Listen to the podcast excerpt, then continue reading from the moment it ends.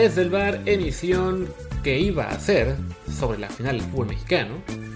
De por sí que era difícil eh, emocionarnos con un episodio dedicado al Pachuca y al Toluca, porque hay que reconocerlo, son equipos de mucho menor convocatoria en la Liga MX que los grandes, que los históricos, que los regios, que quien ustedes quieran, que el Atlas.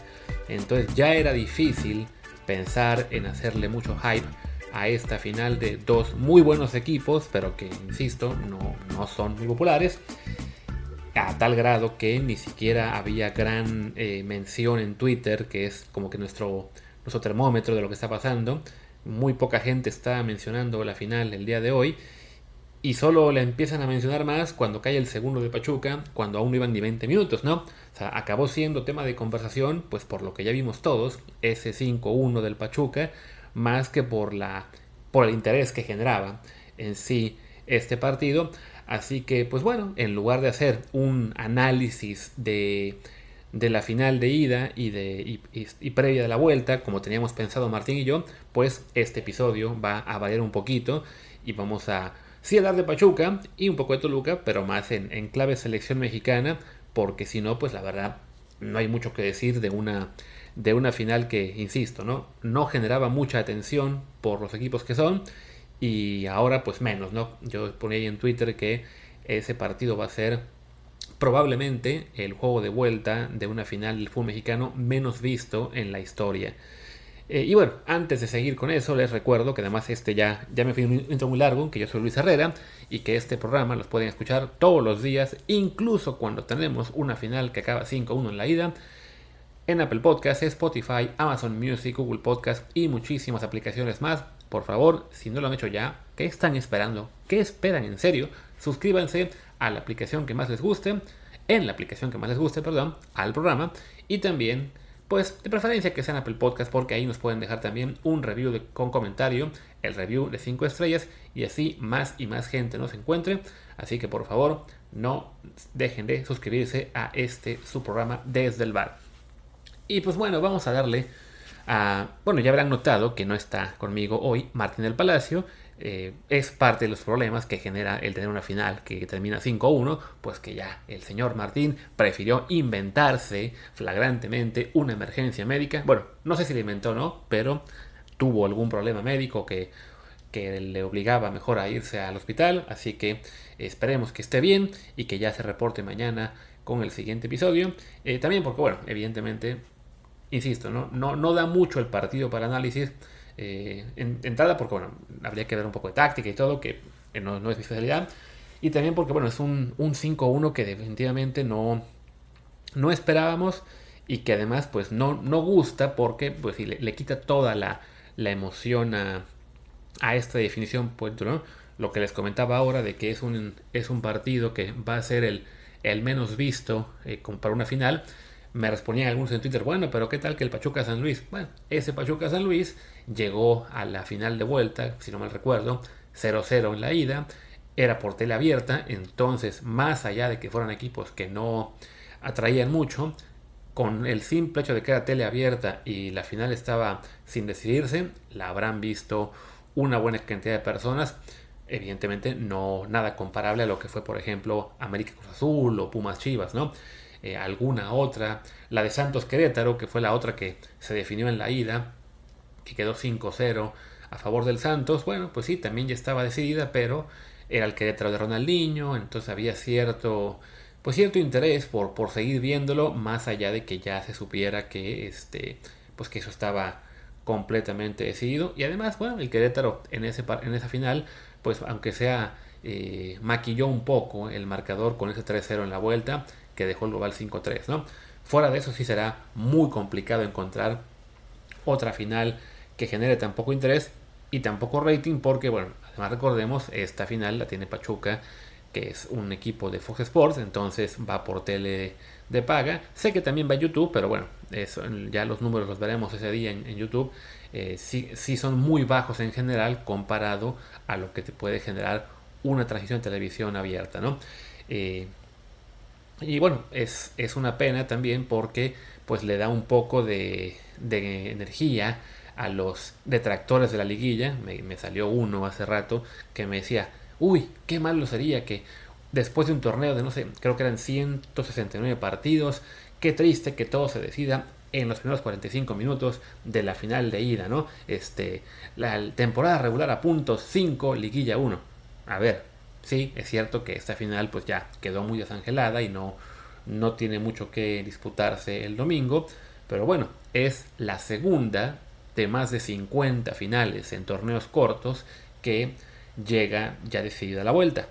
Todas las demás, incluso algunas que terminaron 2-0, por ejemplo, aquella de Toluca contra Santos y también Toluca contra Cruz Azul, bueno, pues el Cruz Azul volvió de ese 2-0 en casa y empató el global en la bombonera, aunque después perdió en penales. Santos no pudo, Santos sí se comió una goleada también en la vuelta, pero bueno, son, es, es raro, es extremadamente raro que una final de, del fútbol mexicano se decida en, en la ida y en cambio si tuviéramos torneos a puntos, pues básicamente uno o dos de cada cinco se definirían antes de la última jornada, así que la última sería un trámite, como va a ser este Pachuca Toluca el domingo, y ni se diga pues que el tema de que más de la mitad del torneo sería un trámite siempre para el 80% de los equipos, ¿no? Así que por más que esta final le quite sabor a lo que es pues a la intensidad, al interés de una, de una liguilla, eso no borra que el que bueno, que sigue siendo un mejor sistema para decidir un campeón en cuanto a la emoción, en cuanto a llevar el mejor nivel al, final, al que, haya un clímax.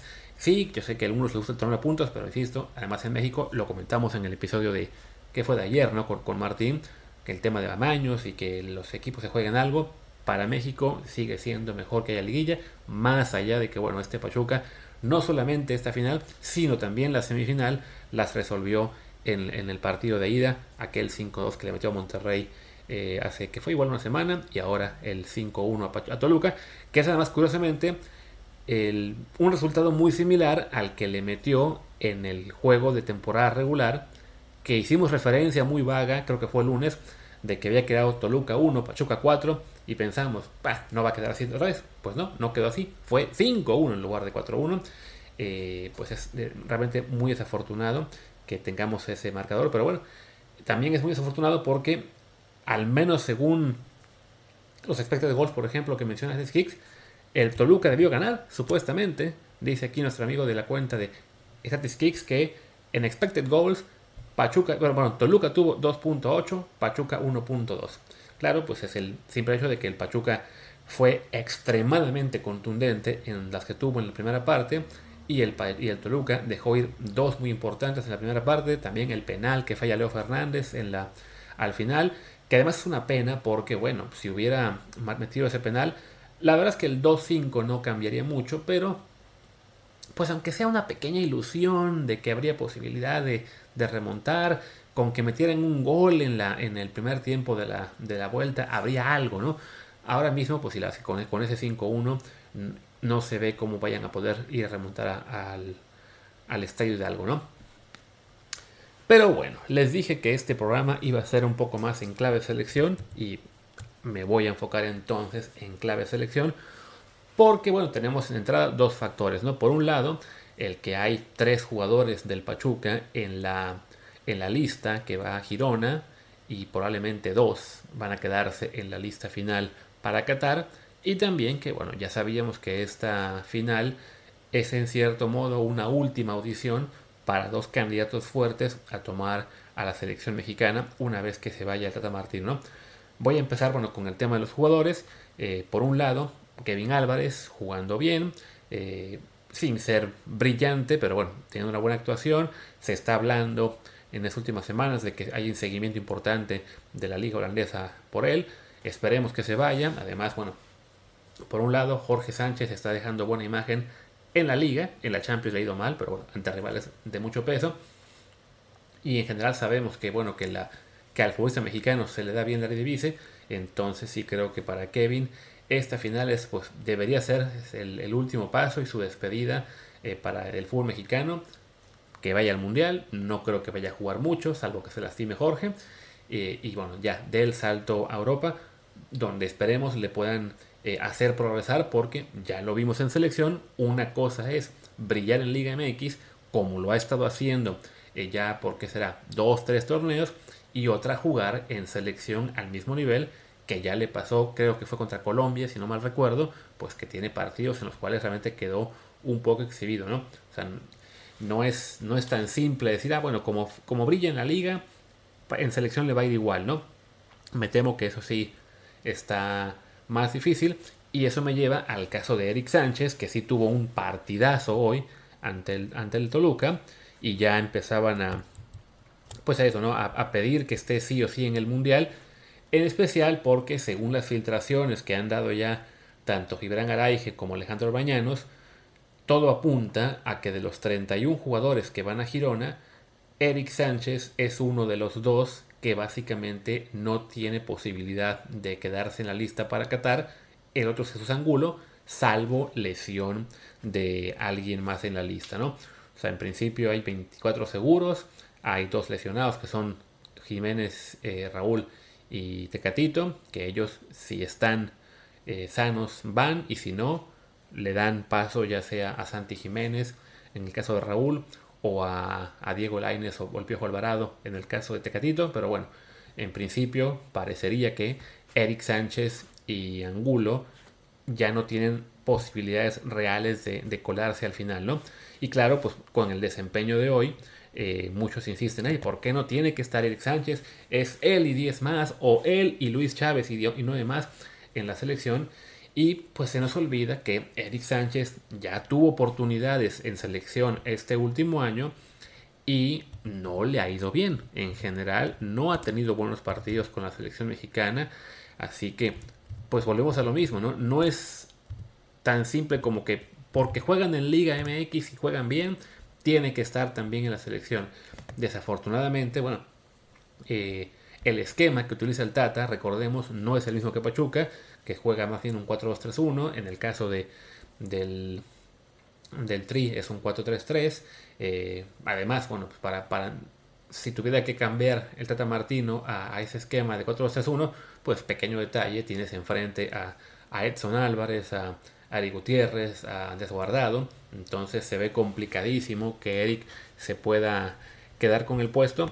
Pero de nuevo, lo, más, el, indicativo más importante es el simple hecho de que Eric Sánchez en siete partidos que ha disputado con la selección mexicana, la verdad es que yo no recuerdo ni uno solo en el cual haya brillado, ¿no? contra, contra Colombia fueron 30 minutos, pero no, pues no, no le fue bien, ¿no? Contra Paraguay entró al final, 12 minutos, no tuvo ningún impacto, otro partido que se perdió.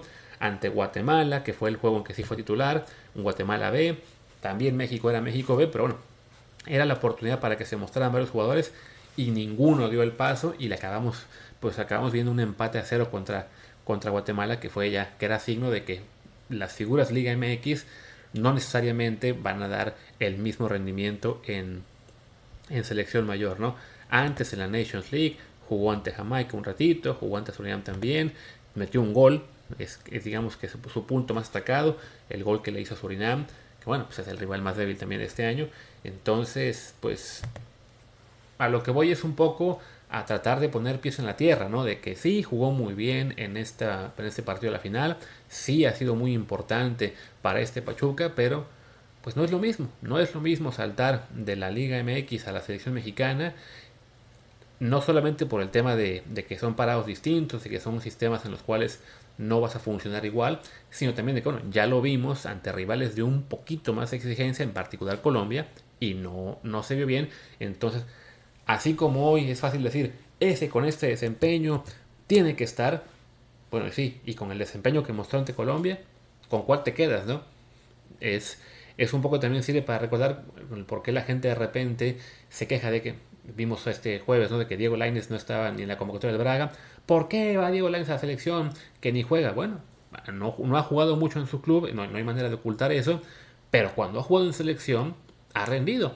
Sin ser brillante, sin ser un jugador eh, tremendamente decisivo, pero en general porque en este ciclo prácticamente no lo ha sabido, o sea, ningún jugador de la selección mexicana ha brillado constantemente en los últimos 2-3 años. Entonces, bueno, Diego Lainez en sus oportunidades ha jugado suficientemente bien como para que el Tata decida que, que siga en el grupo. Y Eric Sánchez, pues es de los que sí, en liga lo está haciendo muy bien, pero desafortunadamente en selección no ha tenido tanta suerte. De ahí sí, el que ha rendido un poquito mejor ha sido Luis Chávez, que no solamente ha sido jugador clave para el Pachuca en este año en el que ya llegó a dos finales y que bueno, se va a coronar seguramente este domingo, sino que también con selección, ahí sí ha habido varias, varias oportunidades en las cuales ha rendido a muy buen nivel. También eh, en algún otro partido no le, fue, no le fue de la misma forma, si no mal recuerdo, en lo que fue también este amistoso ante, ante Colombia, que igual entró en el segundo tiempo, pues no, no, no hizo gran diferencia. Y los juegos antes que tuvo fue el de Perú, fue el de, el de Paraguay, que también se perdió. Eh, contra Ecuador también jugó un ratito, contra Guatemala. O sea, ha tenido rendimientos aceptables, pero tampoco es que haya que, este, ¿cómo se dice? Eh, pues lanzar las campanas al vuelo por un jugador que, eh, que insisto, ¿no? en Liga MX lo anda haciendo bien, pero no tenemos idea de si ya ahora en selección ante rivales de mucha exigencia va a poder hacerlo del mismo modo.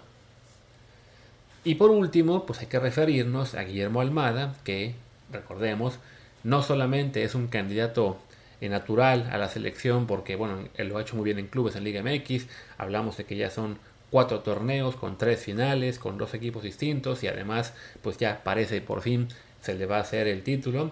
Eh, no pudo ser campeón con Santos Laguna, perdió con la final con, con, Azul, después con Pachuca fue el líder del torneo pasado, la pierde la final contra Atlas, pues ahora no es líder, queda cuarto, pero bueno, ya acaba jugando muy muy bien su Pachuca y pues va, va, va a coronarse ante el, ante el Toluca de Nacho Ambriz, que era quizá uno de los principales rivales para quedarse con el puesto, así que pues no sería raro que la federación se acabe inclinando por Almada el próximo diciembre-enero, sobre todo pues sabiendo que Guillermo Almada ya ha hecho campaña muy descarada porque quiere el puesto, ¿no? No es alguien a quien haya que convencer para tomar la selección. Él lleva ya varias semanas o meses eh, dejando muy claro que quiere dirigir a la selección mexicana, entonces por ese lado no, no hay que preocuparse por, eh, digamos, por darle motivos para que deje al club en el que está por su por la selección mexicana, ¿no? O sea, él si se la ofrecen, la va a tomar.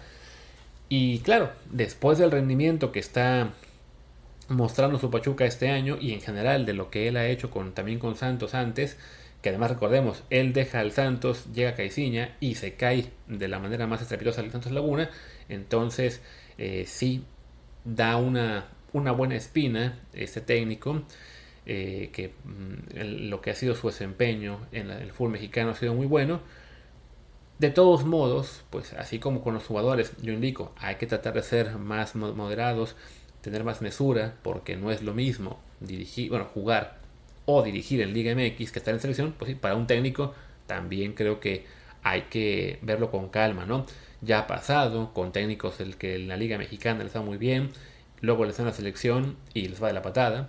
Ahí tienen el caso de Lojitos Mesa, que fue el artífice en la edición técnica de ese Toluca tricampeón y que lo mandan a la selección y en un año ya estaba eh, despedido porque su selección, en la cual además tenía de base a varios de Toluca, pues fue un desastre y chao, ¿no?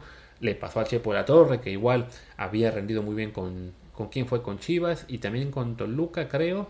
no me acuerdo bien el orden de los factores, pero bueno, según yo estuvo con los dos, fue campeón, lo llevan a la selección, arranca bien en la Copa Oro que ganan, aquel gol del firma la Gio y después derrumbe estrepitoso, por poco quedamos fuera del mundial, ¿no? Eh, pasó también, bueno, le dieron oportunidad a Bucetich, dos partidos y chao, también para afuera. y, desde ya, desde aquel ciclo espantoso con, con Chepo, Bucetich, eh, Tena también de, de bombero, eh, luego por fin llegó el piojo, pero lo acaban echando cuando se pelea con Martinoli. La federación ha buscado mejor irse por, por técnicos del extranjero porque siente que pues, los técnicos de Liga MX rinden bien en Liga MX, pero pues ya, el, plano internacional es otro, otro mundo, ¿no? Lo sabemos que hay técnicos afuera, pues mejor preparados, que, que conocen más el fútbol internacional. Entonces, con, con, Almada, quizás se rompa esa tendencia de los últimos años, que fue con Osorio y con Martino, de buscar fuera. Aunque bueno, será otro extranjero, pero en este caso uno que se está dirigiendo Liga MX. Yo solo diría, y también ya lo tuiteé, que a toda la gente que hoy está pidiendo a, Almada eh, casi casi a gritos que le den la selección, pues hay que tomar una captura de pantalla de todos esos tweets y también una grabación de lo que salga en televisión, ya sea en Picante, en La Última Palabra, en Protagonistas, en Contacto Deportivo o Línea de Cuatro, como se ven todos los programas que tengan ahora aquí, para que dentro de dos años, cuando esté Almada en problemas y muchas de estas personas que hoy lo piden quieran despedirlo, pues que se acuerden, ¿no? No que lo querías, ahora ¿por qué lo quieres que se vaya, ¿no? Sea, simplemente porque creo que hay que tener un poco de mesura eh, con este Pachuca, de que sí, si bien estos jugadores lo están haciendo muy bien, también Almada lo ha hecho bien, eh, seguramente habrá quien también pida, si se va Almada a la selección, que le dé chance a Víctor Guzmán y a, y a la Chofis y también a Nico Ibáñez si consigue el pasaporte mexicano, que si no me equivoco ya será elegible en enero, y también a, este chico lateral izquierdo, Mauricio Isais, que es México-americano, así que esté quien esté, hay que llamarlo pronto porque si no nos lo gana Estados Unidos. Eh, vaya, simplemente es que sí, que este Pachuca va, puede llegar a ser la base del que arranque el siguiente ciclo. O sea, hablamos de, pues ya, ¿qué son? Entonces dijimos, ¿no?